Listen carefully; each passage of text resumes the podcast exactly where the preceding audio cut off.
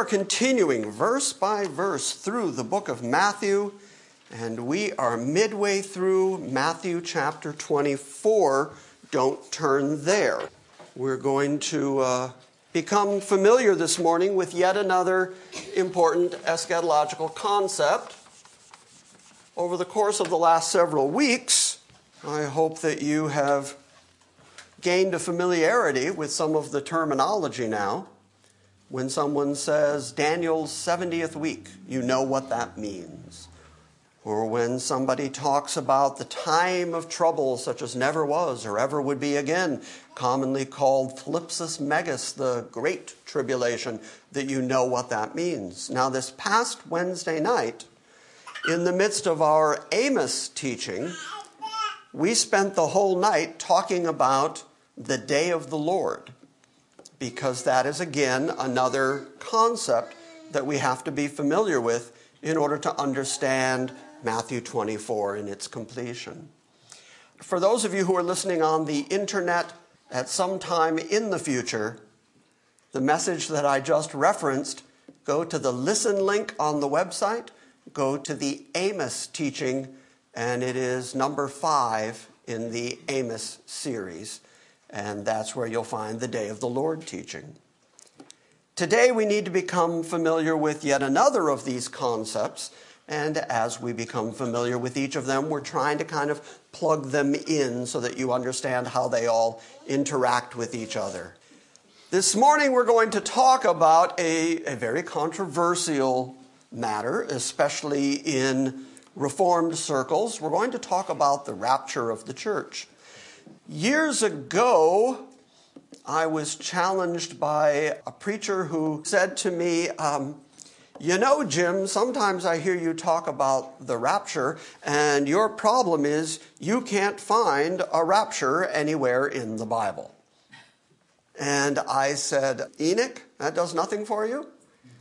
He said, No, the problem is the word rapture is not in the Bible. He's absolutely correct. The word rapture is not in the Bible anywhere.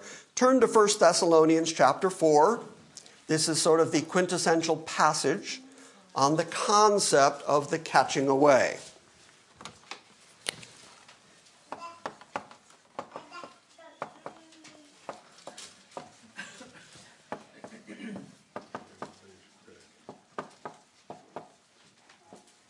I wrote a couple words on the board. The first is the Greek word harpazo. That is the word that is translated caught away, catching away, any of that terminology that we're about to read. It is this Greek word harpazo. Now, what you need to know about the word harpazo is that it does mean to be snatched away forcefully. It is a word that is used in common Greek parlance if you were robbed, if somebody fell upon you, a gang of robbers, and they took your stuff the action of forcibly taking from you is harpazo.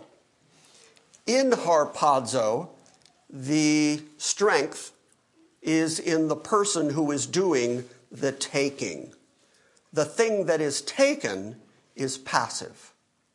For instance, if I ran over there and grabbed Tom's glasses, his glasses would exert absolutely no energy or force at all. All of the activity would be on my part because I'm the one doing the harpazo action. I'm snatching them away. Got that idea? Well, that's the word that Paul uses. Now, when the Bible was translated into Latin, the Latin word that was used to translate harpazo was rapturo. It's a version of raptus. And you can see how that moved directly into the English language. Rapturo, change the O to an E, and you've got your rapture. And so when people say there's no rapture in the Bible, they're technically correct. The English word rapture is not in most translations. But the phrase catching away is, the word harpazo is, the rapturo is. Got it? So let's start reading in 1 Thessalonians chapter 4, verse 13. The King James will say, We don't want you to be ignorant, brethren the NASB says, But we do not want you to be uninformed, brethren, about those who are asleep. That means dead, those that have already passed away. that you may not grieve as do the rest who have no hope. For if we believe that Jesus died and rose again, even so God will bring with Jesus, with him, those who have fallen asleep in Jesus. So he's reassuring the Thessalonians, who of course were concerned about a lot of things. They were concerned that perhaps they were in the day of the Lord. They were undergoing a great deal of persecution. Paul had to correct several of their misunderstandings of eschatological events. So they were concerned because there was this anticipation that Christ would be right back. They were concerned, well, then what about those who have already died? What about our loved ones who have died? Have they missed the opportunity to be there when Jesus comes back? And he is correcting them. If we believe that Jesus died and rose again, even so God will bring with Jesus, when he comes back, those who have fallen asleep in Jesus. So that's actually a great reassurance. They've died, they're with the Lord right now. When the Lord returns, they'll come back with him. They're not at all lost, and they're not going to miss out on the event. And then he says, For this we say to you by the word of the Lord. Paul is always very clear. When he expresses an opinion of his own, he will tell us that it's his own opinion. Here he says, I got this directly from Jesus. This is Jesus' teaching. For we say this to you by the word of the Lord, that we who are alive and remain until the coming of the Lord shall not precede those who have fallen asleep. In other words, those that are already dead in the Lord and those that are alive when he returns will participate in the same resurrection event.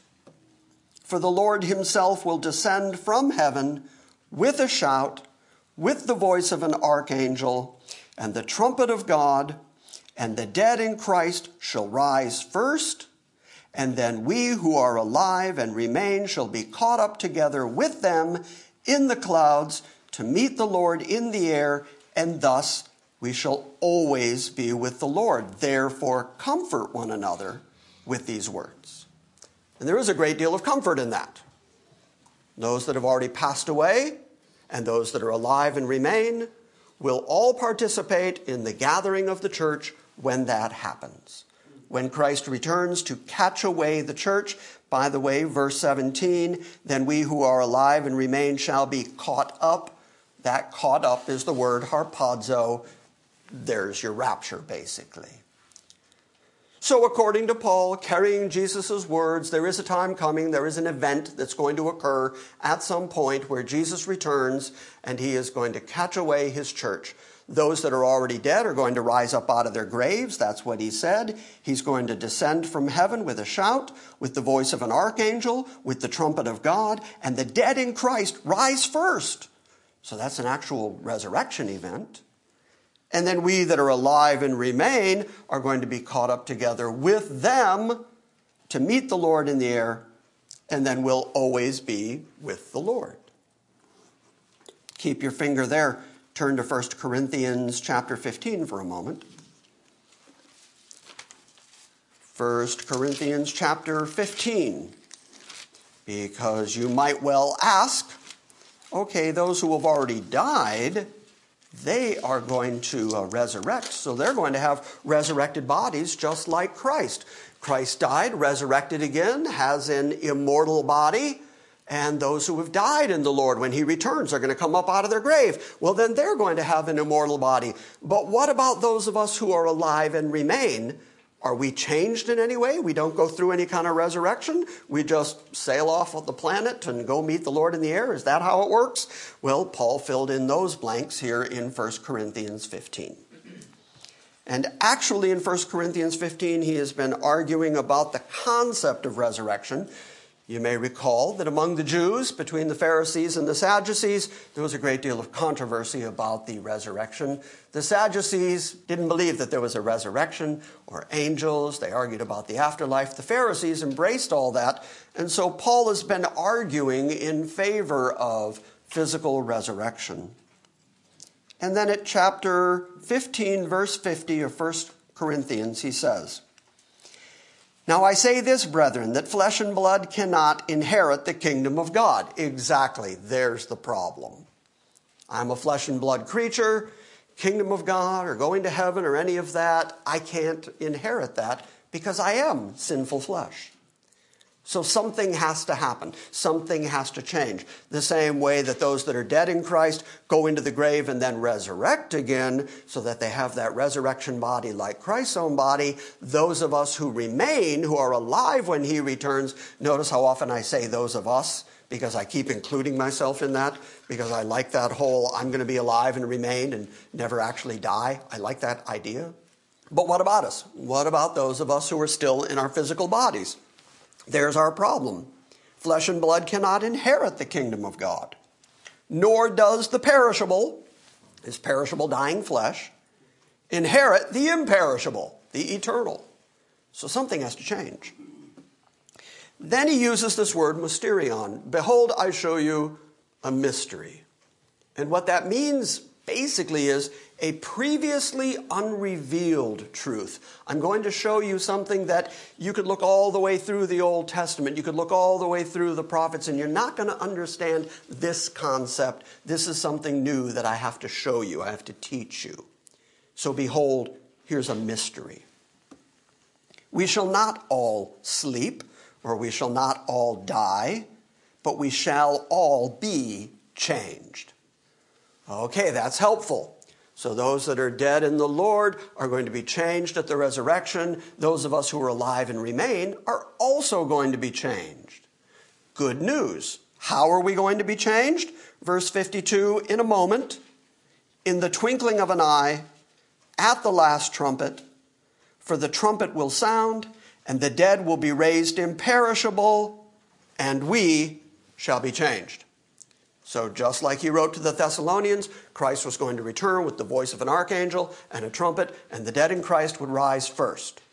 Here he says the same thing that there's going to be the voice of the trumpet. The trumpet will sound, the dead will be raised, imperishable, and we will be changed. For this perishable must put on the imperishable. This mortal must put on immortality because we know that flesh and blood cannot inherit the kingdom, cannot inherit any of the heavenly destiny that God has for us. Therefore, we have to be changed. And so some people will be instantaneously changed as quickly as light glints off an eye in the twinkling of an eye. At the last trump, the trumpet will sound, the dead will be raised imperishable, we will be changed. Verse 54 says, But when this perishable will have put on the imperishable, and this mortal will have put on immortality, then will come about the saying that is written, Death is swallowed up in victory. O death, where is your victory? O death, where is your sting? The sting of death is sin, and the power of sin is the law. But thanks be to God who gives us the victory through our Lord Jesus Christ. Therefore, my beloved, my brethren, be steadfast, immovable, always abounding in the work of the Lord, knowing that your toil is not in vain in the Lord. Back to 1 Thessalonians. Here's what we know so far. We know that Christ is going to return in the clouds, exactly like we saw at the very beginning of the book of Acts when he sailed up off into the blue, and the apostles were standing there staring up at the sky, and an angel stood by them and said, Ye men of Galilee, why are you standing here staring up into the sky? This same Jesus will return in like manner as you've seen him leave. So he's going to return in the clouds, and that's why that imagery shows up time and time again the cloud imagery of the return of Christ. And when he returns in this instance, he returns for the purpose of gathering his church. And if they have already died in Christ, they're going to be raised up out of their graves, given immortal bodies, rise up into the air to meet him. Those who are alive and remain that belong to Christ are going to be given immortal bodies, instantaneous change. They're going to have that instantaneous resurrection without having to die first. Anybody confused about any of that? Okay, now I know that that all sounds really incredible and really fantastical, and none of us have experienced such a thing. But this is why Paul would have to say, hold on, I'm going to show you a mystery. I'm going to show you something really incredible here. Now, I believe every single word of the Bible. I believe everything that the Bible has to say, even in places where I have a hard time believing it, I still believe it because I am convinced that it is the Word of God. And therefore, I am convinced that a time is coming when Christ is coming back. That is the hope of all Christianity, that Christ is going to return. And one of the reasons that he is returning is to gather his bride. One of the things that he told his apostles when he was getting ready to leave was that he was going to prepare a place. Behold, I go to prepare a place for you that where I am, you may also be. It's his intention that his church be with him in eternity so that they can see his glory. And in fact, he followed the model of common Middle Eastern marriage. Common Middle Eastern marriage, the bridegroom once he was betrothed to a wife, before he married her, he would go to his father's house and he would build an extension onto the house, a place for them to live. And then he would come back, and he could come back at any time, day or night. The father had to give permission. And the father gives permission go and get your bride, bring her back. And so, all of that typology that is built into Middle Eastern marriage, he utilizes that in order to say, I'm going to go and prepare a place for you. And then he says, In my Father's house there are many dwellings. I think the King James there says many mansions, which gets people all excited. Yay, I'm going to get a mansion. But in fact, what it is is many dwelling places. In his Father's house, there are many dwellings. And by the time you get to Revelation 21 and you read about the New Jerusalem and you read about how huge it is, he's right. In his Father's house, many, many dwellings. So all of that is still forthcoming. That is still in our future somewhere. Whether we pass away and rise up out of our grave, or whether we're alive and remain when he comes back, either way, he's coming back and he's going to get his bride and take her to what Revelation chapter 19 refers to as the marriage supper of the Lamb. So all of that language is very consistent. I personally am really looking forward to it. Yes, ma'am. The place refers to the New Jerusalem. Is that what I heard you say? I think ultimately, okay. because that is our ultimate destiny. Does that the, exist now in another dimension? And so when we die, we go there, and then when it comes back down? Where is that right now? Here's what I can tell you I can tell you that Paul said that it was better for him to die and be with the Lord. He also said, absent from the body, present with the Lord. And so that's where we get the concept of die, go to heaven. And I'm fine with that. But there is a time when Christ returns. Remember, he comes back with his saints. So he returns from heaven with the saints who have been with him in heaven because our ultimate place for eternity is here on earth the New Jerusalem, new heavens, new earth. After the millennium. After the millennium. Yep. Where's the New Jerusalem during that time? Still somewhere in another dimension? Uh, Cleveland, as I understand.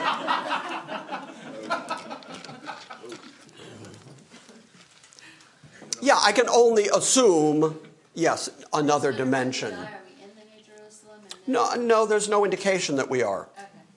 But eventually we will get to So where will we be? In a familiar place. we will be with the Lord wherever He is. And at the moment, He's sitting at the right hand of God. Do we have bodies in heaven? I would argue not until the resurrection and the joining of body and soul. But this is really important. The salvation that Christ proffers, Paul even talks about it, that it is body, soul, spirit. It is a complete redemption. Christ does not just redeem our souls, which he gave to us to begin with, and then by his Spirit is, is retaining the new man, and then give up on the flesh, because the flesh was originally made in God's image. The redemption that Christ accomplished at Calvary is the totality of those that belong to him body, soul, and spirit. And so when you die, your body goes into the grave there's no argument about that. but your spirit clearly goes to be with Christ according to everything Paul has said about absent from the body being present with the Lord. Currently, the Lord is seated at the right hand of God, therefore, I assume we join him in heaven. When he returns to establish the kingdom, to gather his bride, marriage supper of the Lamb, then all these resurrection events occur. And then there's the establishment of the kingdom. And the kingdom's going to last that thousand years that we see in Revelation 20. And then after that, Revelation 21, you read about new heavens, new earth. The new age is introduced there. And then New Jerusalem comes down from heaven, and that is the final eternal state. And that's the place I believe he is preparing. So yes. we don't have any sort of physical substance in heaven, or just no corporeal? I'll put it this way some theologians call that the intermediate state. And You make it analogous, Jim, to Christ on the cross. Father, into your hands I commit my spirit. Yet his body's still laying in the grave for three days, and then he's joined in his Yeah. glorified body before them. sure. There must be some substance in there, we don't know. So, in other words, what you're saying, Linda, is that we don't really comprehend it all yet, do we? No. Some mysteries out there. Yeah, there are mysteries out there yet to be revealed. Yeah. Wonderful mysteries, but to give you absolutely rock solid answers, I can only tell you as much as the Bible has told us. But if you ask, like, what am I going to look like? You know, how tall will I be? I'm hoping I'm resurrected with hair. I'd, I'd like to be 6'2 and hair and. But people sometimes ask, well, what about children? You know, will they be children in the eternal state? My answer is always, you will be the best version of you there is. But I don't know how to explain things that the Bible doesn't explain. Make sense? Absolutely. All right. Very good. We're back in 1 Thessalonians now, chapter 5. On Wednesday night, as we were talking about the day of the Lord language, we ran into the concept of the thief in the night. And so I want to plug this into what we know so far. Now, as to the times and the epochs, brethren, this is chapter 5, verse 1. You have no need of anything to be written to you, for you yourselves know full well that the day of the Lord will come like a thief in the night. The reason this is important is because there are books, there was even a movie once called Thief in the Night, and it was all about the rapture. Notice that Paul never applies the thief in the night language to the rapture. He only applies it to the day of the Lord. The day of the Lord is going to come suddenly. And Matthew 24 is going to say that. That's why it's important that we read it from Paul so that we get that firmly in our mind so that when Jesus says it, we know how to plug that in. You yourselves know full well that the day of the Lord will come just like a thief in the night, and while they are saying peace and safety, then destruction will come upon them like pangs upon a woman with child, and they shall not escape. There's that men walking around holding their sides like a woman giving birth. That same imagery runs all the way through the trouble, tribulation, day of the Lord language. We looked at several examples of that on Wednesday night. But for the moment, catch what Paul wrote. They're going to be living in peace and safety. They're going to be saying peace and safety. They're going to think everything's fine, everything's good, and then sudden destruction is going to come upon them. In Matthew 24, Jesus is going to compare it to during the time of Noah when everybody was just doing their thing, buying, selling, trading, getting up every day, doing their stuff, marrying, giving in marriage, making plans for the future. And he says, and in Noah's case, suddenly the flood came and washes them all away. They didn't see it coming. And then he compares it to Sodom and Gomorrah and says they were doing the same thing. They're doing their trades, they're doing their deals, they're marrying, they're looking forward to the future, they're giving in marriage. These are all forward thinking things. And then he says, sudden destruction fell on them. Fire and brimstone from heaven destroys them all, and they didn't see it coming.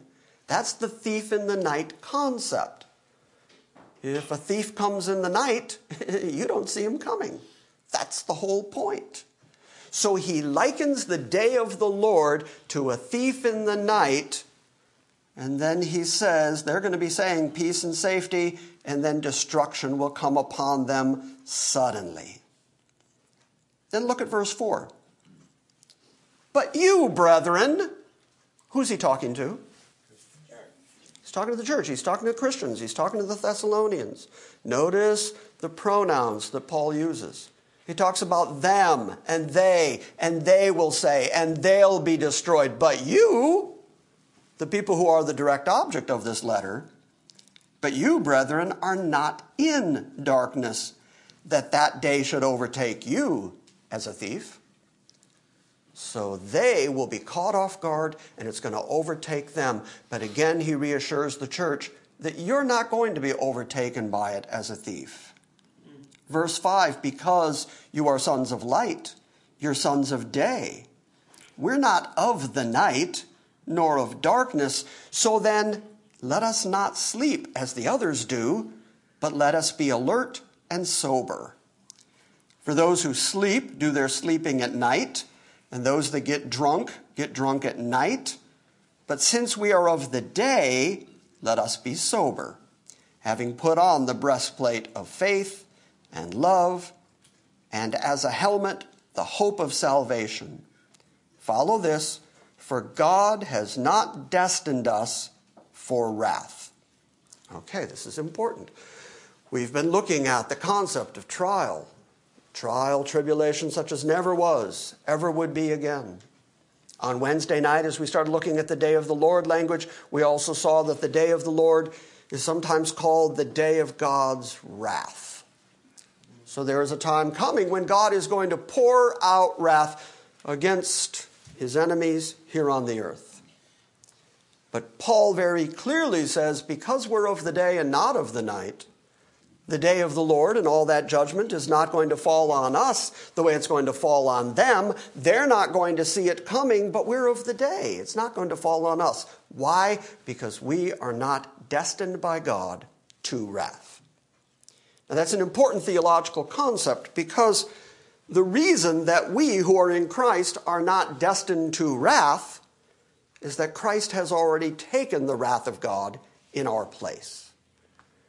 And so we who are the body of Christ cannot undergo the wrath of God again because the wrath of God is a judgment, vengeance against sin. But if we are in fact, as the Hebrews writer says, Hebrews 10:14, I quote it frequently, that by his one sacrifice he perfected forever all those that he sanctified, then we who are in Christ are already perfected forever how in the world can God pour out his wrath and vengeance for sin against those that are already perfected? So there is a theological basis for the notion that we will not undergo the wrath of God. And we won't undergo the wrath of God because we are of the day. So let us be sober. Verse 9 For God has not destined us for wrath. But what has He destined us for? But for obtaining salvation through our Lord Jesus Christ who died for us, that whether we're awake, that means alive and remaining, or whether we're asleep, that means already dead, we may live together with him. So when he comes back, he's going to get those that are dead that belong to him, those that are alive that belong to him. We'll go through the instantaneous change, and we're all gathered together. Why? Because we're not destined to go through wrath. And because of that, sequentially, people argue that the church has to go through that gathering, that rapture, before the wrath happens. Make sense? And then, of course, Paul says, therefore, encourage one another and build up one another just as you are now doing. So, now that we've got this idea, this concept of the rapture, there are a couple ways that people approach the prophetic elements of the New Testament. And they really fall into two big camps. There is either the historicist camp or there's the futurist camp. The historicists say that everything that the Bible teaches, and especially that the New Testament teaches about the return of Christ, is in the past somewhere. It's already historically been satisfied. This is what's known as preterism. And then there are those who say that at least some of what is predicted remains to be accomplished. That's called futurism. I am a futurist. I think most of the people in this room are futurists. The breakdown among futurists then turns into discussions and arguments and vehement debates about exactly when the rapture takes place in reference to the time of tribulation. So you've got Daniel's 70th week. For the moment, assume that Daniel's 70th week is the time of tribulation that Jesus spoke of. That'll help you with the language I'm about to put on the board. So you've got Daniel's 70th week. Where in Daniel's 70th week does this event take place? Where the church is gathered to meet the Lord in the air, so will we ever be with the Lord. Where does that take place? If you believe that it takes place before before Daniel's 70th week, and if you believe that the tribulation encompasses Daniel's 70th week, then you believe in pre tribulation rapture. See how that works? Now, because both Daniel and the book of Revelation use the three and a half math very frequently, sometimes called a time, times, and half a time, sometimes called 42 months, sometimes called 1,260 days. They all add up to the same thing three and a half or half of seven. And since we read that there's going to be a point at which the little horn, the Antichrist, the beast, pick a word, there's going to be a point at which he's going to break the covenant that he makes with Israel. And that is most often assumed to be the midpoint, the three and a half year midpoint. He's going to set up the abomination of desolation. Paul talks about it, that he's going to stand in the temple showing himself that he is God. Oftentimes people assume that that happens at the midpoint so that the three and a halves work. If you believe that at that midpoint Christ comes to get the church, that is called mid tribulation. If you believe that the church is going to go through the entirety of the tribulation, and that Christ is going to gather his church after the seven years have run, just prior to the inception of the kingdom, that is called post tribulation. Since the 1980s, there has been another entry into this race, pre wrath.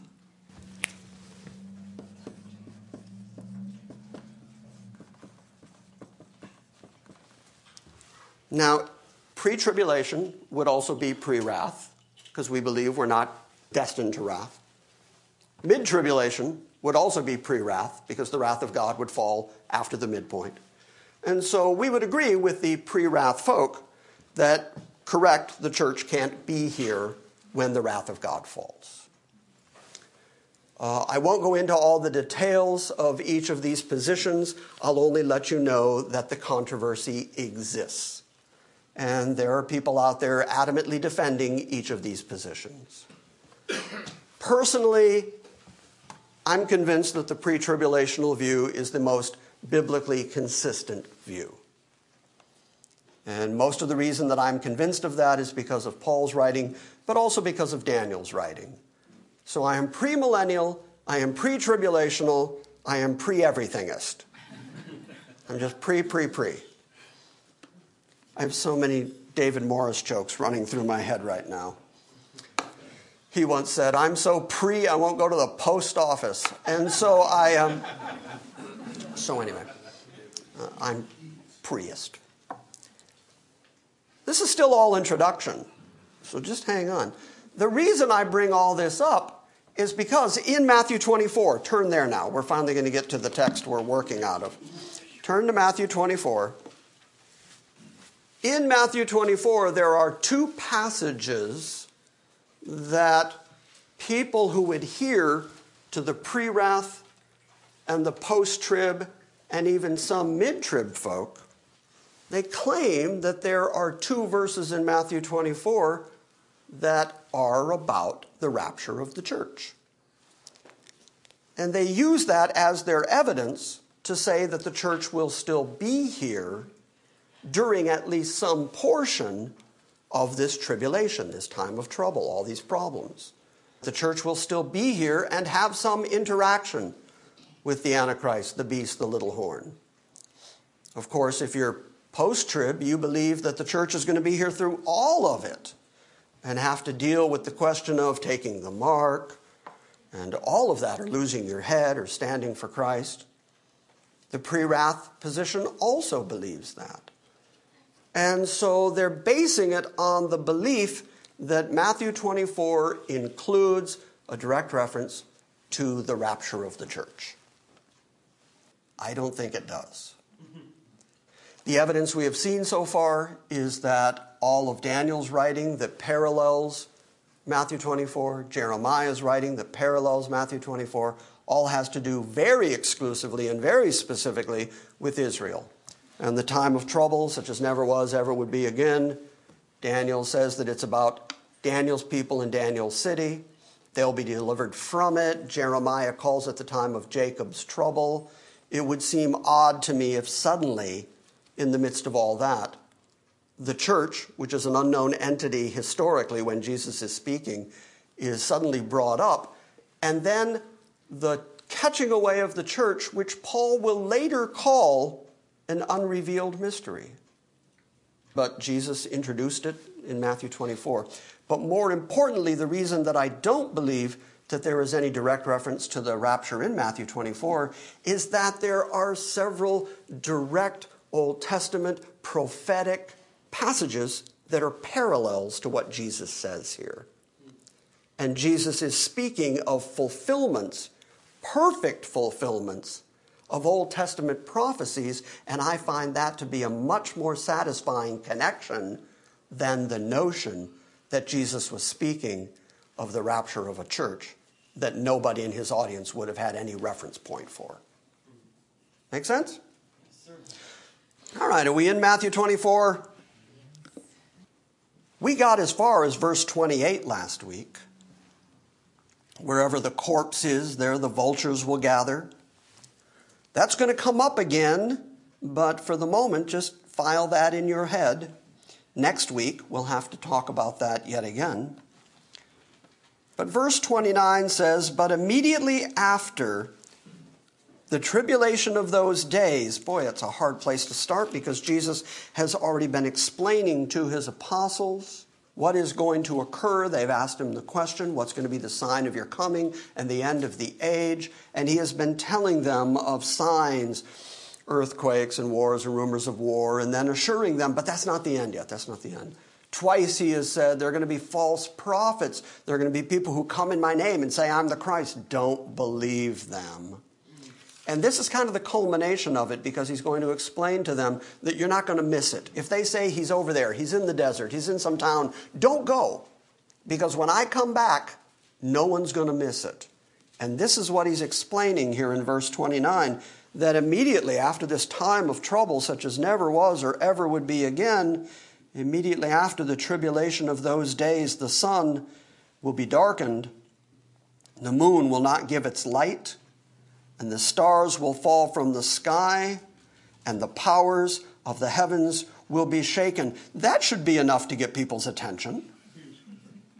Something's odd today. Honey, have you looked outside? There are no stars the sun and the moon is gone. It's like night during the day. Something must be up.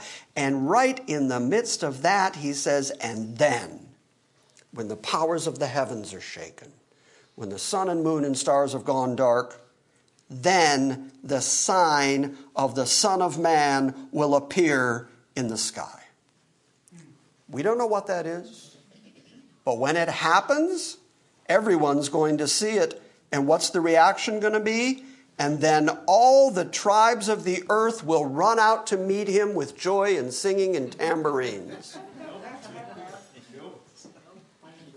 Won't the church run out? Well, I mean, wouldn't the church run out? Yay, it's Jesus, he's back. Wouldn't they? Not here. Not here. Look at what he says. When he comes back, when the sun, moon, stars are dark, all the tribes of the earth will mourn and they will see the Son of Man coming on the clouds of the sky with power and great glory. And he will send forth his angels with a great trumpet, and they will gather together his elect from the four winds, from one end of the sky to the other. Now, doesn't that sound very rapture-ish? I just made up a new word.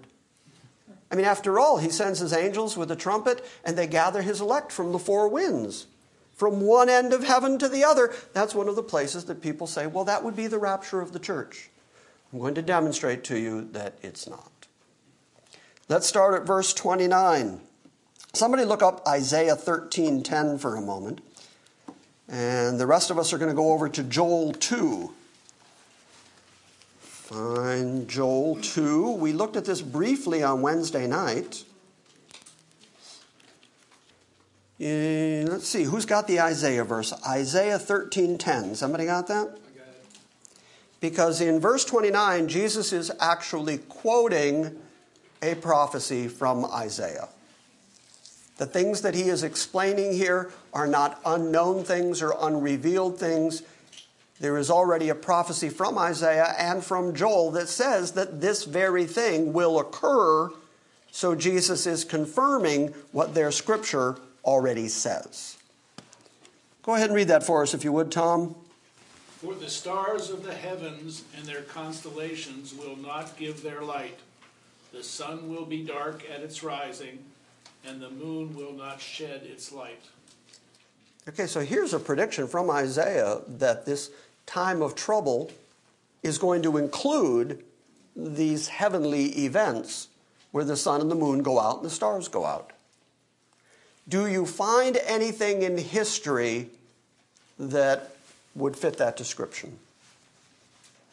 No, we just don't. And so I have to assume that if Isaiah would prophesy it and Jesus would confirm it, that this is something that still has to happen. And you'd have to find it somewhere in history since Jesus was on the planet, since Jesus cast it out into the future yet. And I just don't find any place where that has happened.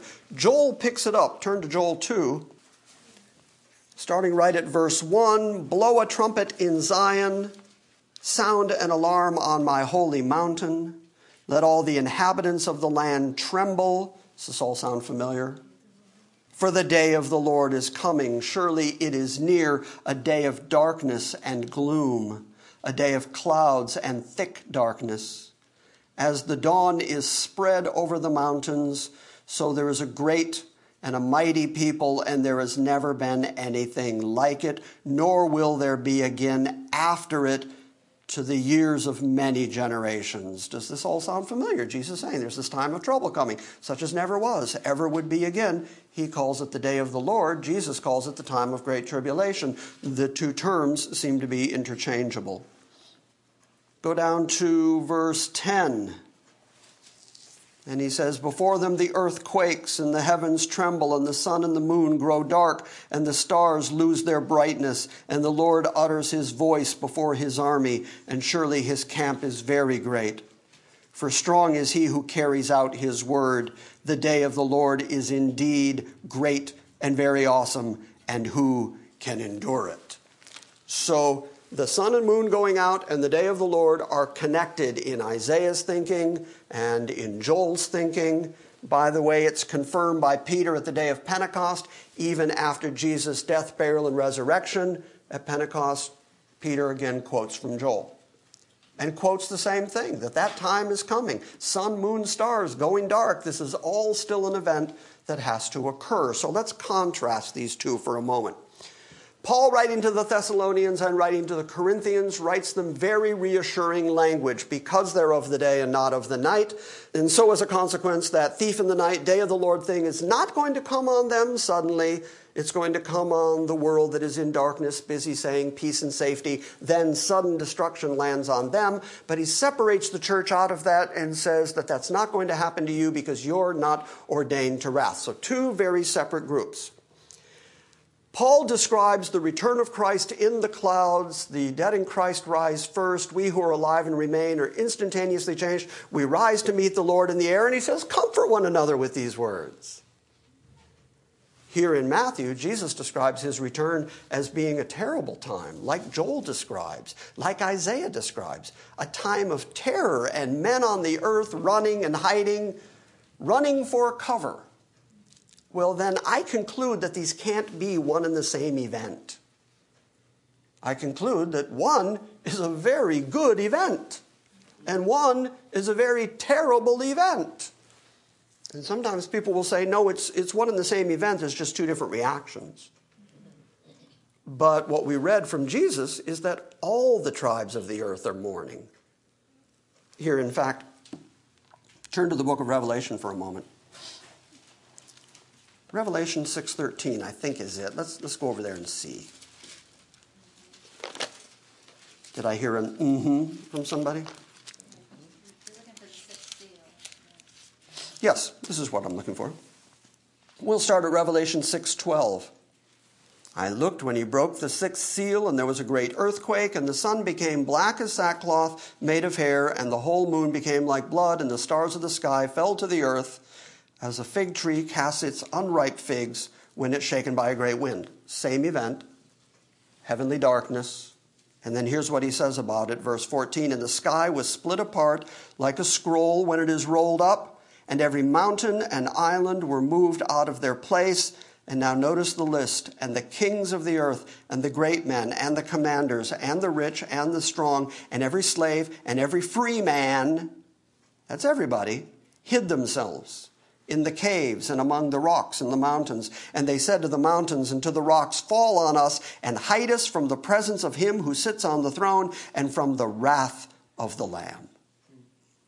Now, this is very interesting because at this point, the wrath of God that has been predicted by all of the day of the Lord language in the Old Testament is being satisfied by the return of Christ and the wrath of the Lamb. So it's Christ himself who is meting out this wrath. He is returning in wrath, he is returning in judgment and vengeance and meting out the vengeance of God, not only proving that Jesus is in fact God and that he is in fact the one that the Old Testament prophets have all been speaking of in fulfilling the wrath of God.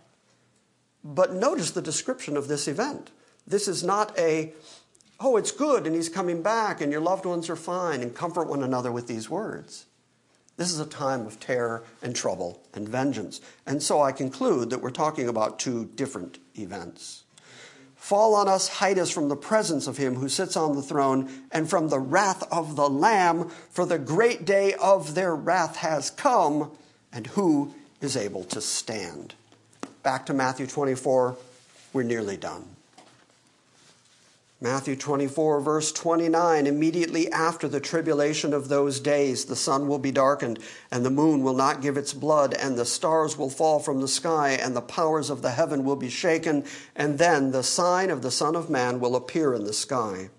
And then all the tribes of the earth will mourn, and they will see the Son of Man coming on the clouds of the sky with power and great glory. And he will send forth his angels with a great trumpet, and they will gather together his elect from the four winds, from one end of the sky to another.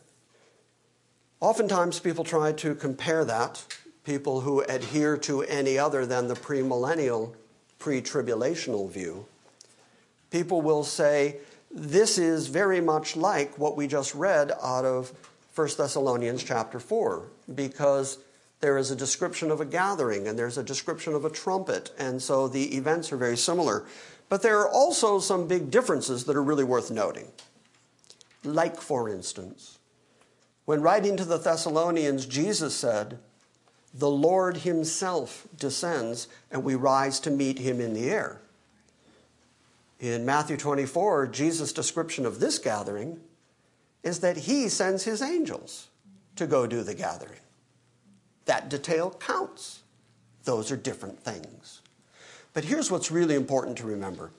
Throughout the Old Testament, and those of you who have been with us through all these years and years of Wednesday night Old Testament study, the single most consistent prophetic event where Israel is concerned is the ultimate regathering of Israel, the reestablishment of the kingdom. That is thematic all the way through the Old Testament. Every one of the prophets says the exact same thing.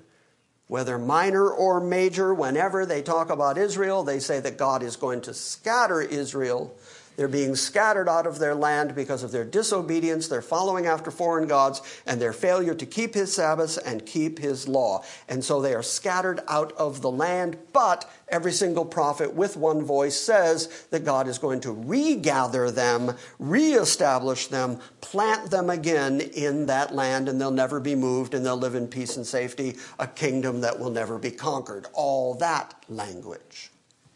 I am convinced that what Jesus is saying here, and remember, we looked at it a couple weeks ago, that the reference to the elect in all of Matthew 24 is directly related to the several prophecies that we've looked at.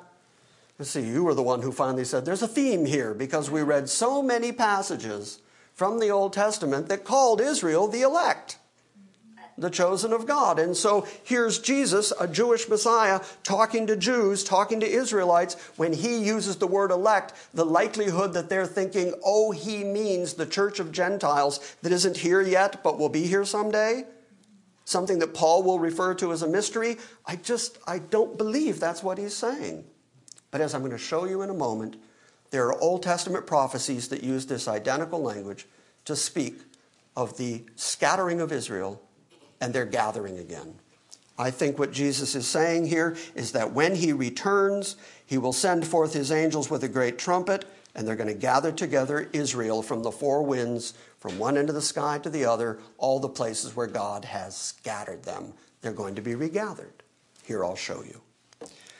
Start in Isaiah 11. Go there. Isaiah 11. We're going to look very generally at verse 12. No, we'll start at verse 11. Chapter 11 starts with Then a shoot will spring forth from the stem of Jesse, that's the lineage of David and a branch of his roots will bear fruit, and the Spirit of the Lord will rest upon him the Spirit of wisdom and understanding, the Spirit of counsel and strength, the Spirit of knowledge, and the fear of the Lord. And he will delight in the fear of the Lord, and he will not judge by what his eyes see, nor make a decision by what his ears hear, but with righteousness he will judge the poor and decide the fairness for the afflicted of the earth. And he will strike the earth with the rod of his mouth, and with his breath of his lips he will slay the wicked. And also righteousness will be the belt of his loins, faithfulness will be the belt of his waist. This is the return of Christ. What is the fallout of the return of Christ? Well, the wolf is going to dwell with the lamb, and the leopard will lie down with the kid, and the calf and the young lion and the fatling together, and a little boy will lead them, and the cow and the bear will graze, and the young will lie down together. None of this has happened yet. These are fundamental changes to the nature of animals and the animal kingdom. There's going to be a change to everything when Christ comes back, when the Prince of Peace rules from Jerusalem. Peace, actual peace on the earth. Verse 8 says that a nursing child's going to play on the hole of a cobra, and a weaned child will put his hand into a viper's den, and they will not hurt or destroy in all my holy mountain. For the earth will be full of the knowledge of the Lord like the waters cover the sea. This simply has not happened yet. And so now he explains how it is that these things are going to happen through the root of Jesse, starting in verse 11. Then it will happen on that day that the Lord will again recover the second time with his hand the remnant of his people who remain. Okay, so here's one of these promises of the restoration of Israel yet again. He's going to go get them from all the places that he has scattered them from Assyria, from Egypt, from Pathros, from Cush, from Elam, from Shinar, from Hamath and from the islands of the sea, and he will lift up a standard to the nations, and he will assemble the banished ones of Israel, and will gather the dispersed of Judah from the four corners of the earth. Okay, so then Jesus, talking to Jews, tells them the Son of Man is going to send forth his angels, and they're going to gather his elect from the four corners of the earth. This is perfectly in keeping with what they're already expecting it's even the same language. But wait, we can get closer to the language than that. Isaiah 27, go there. Isaiah 27. Of course, Isaiah 27 is all about the deliverance of Israel. Look at verse 12. It will come about in that day that the Lord will start his threshing from the flowing stream of the Euphrates to the brook of Egypt, and you will be gathered one by one, O sons of Israel. And it will come about also in that day that a great trumpet will be blown. And those who were perishing in the land of Assyria and who were scattered in the land of Egypt will come and worship the Lord in the holy mountain of Jerusalem. So now you've got the regathering of Israel, and it includes a trumpet, exactly like Jesus says in Matthew. Oh, but wait, I have more. Turn to Zechariah. If you're in Isaiah, head toward the back of the book and find Zechariah. Go to Zechariah chapter 2 first.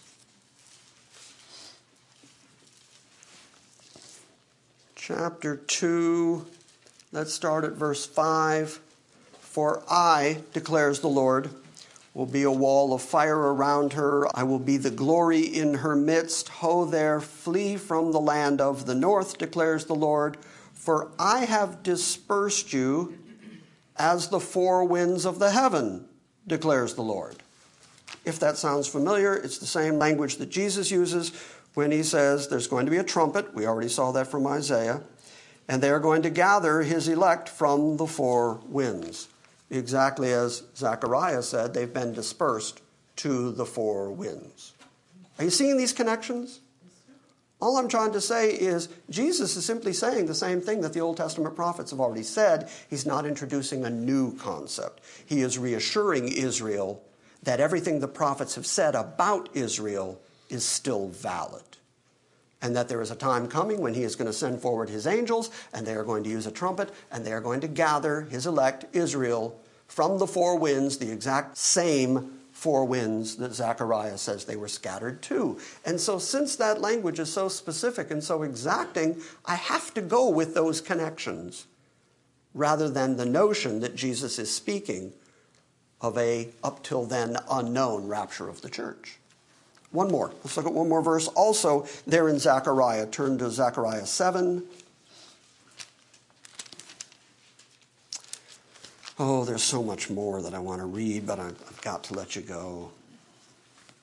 In Zechariah 7, the same language is used. God says that He scattered them with a strong wind.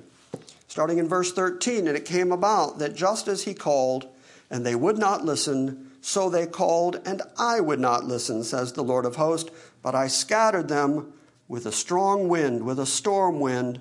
I scattered them among all the nations whom they have not known. And thus the land is desolated behind them, so that no one went back and forth for they made the pleasant land desolate. So, this language of being scattered to the winds, scattered by a storm wind, scattered to the four winds, is very common language. The idea of being gathered by a trumpet is language they would know very, very well because Israel as an army, as a people group, when they moved, they were called by trumpets. When you would hear the trumpet, you knew that it was time to move. So, not surprising that Jesus would say, perfectly in keeping with what Isaiah has already predicted, that the time is coming when Jesus is going to send forth his angels angels, and he's going to send them with a great trumpet, and they will gather together his elect from the four winds, from one end of the sky to the other. I am absolutely convinced by the preponderance of the evidence that Jesus is speaking about the regathering of Israel. He's not talking about the rapture there. No, he's talking about gathering them to Jerusalem. Gathering them to Jerusalem. So the, the evidence all goes that way. Next week, we will probably get to the other verse in Matthew 24, and we will talk about it and talk about whether or not it is a rapture verse. If you can't make it next week, I'll save you the trouble. It's not, but we'll, I'll show it to you the same way that I showed you this one. And, uh, and we will go from there. All right, good. That's a good natural stopping place, and somebody just showed up with pizza, so, you know. And John 2 brought cookies the size of pizzas. Have you seen the cookies that John 2? So there's uh, all kinds of goodies back there. Are there any questions about what you heard this morning? I shudder to ask. Anything? If we were a shouting congregation, we shout. If we were a shouting congregation, we'd be shouting. Then doggone it, what's keeping us from being a shouting congregation? There, well, there you go. There's the kind of enthusiasm we're talking about. Great things are around the corner. And again, I'm just trying to teach what the Bible says and let it consistently tell its own story, and wherever the chips fall, they fall. Uh, Even this world is nothing. That's right. This world is not my home. We should sing that. Do you know that? I know it exists, but I don't really know the song. We're going to learn that song. This world is not my home. I'm just a passing through. My treasures are laid up somewhere beyond the blue. The angels beckon me to heaven's open door, and I can't feel at home in this world anymore. There you go. All right, good. We have a couple of announcements, but for the moment, Come up and sing it. Gladys will No, come I out and just sing it, it. I just sung it to you. all right, say goodbye to the digital congregation. They're leaving us.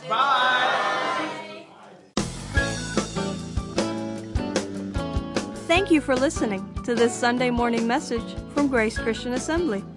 Please visit our website at salvationbygrace.org and join us next time as we gather around the Word and study God's sovereign grace.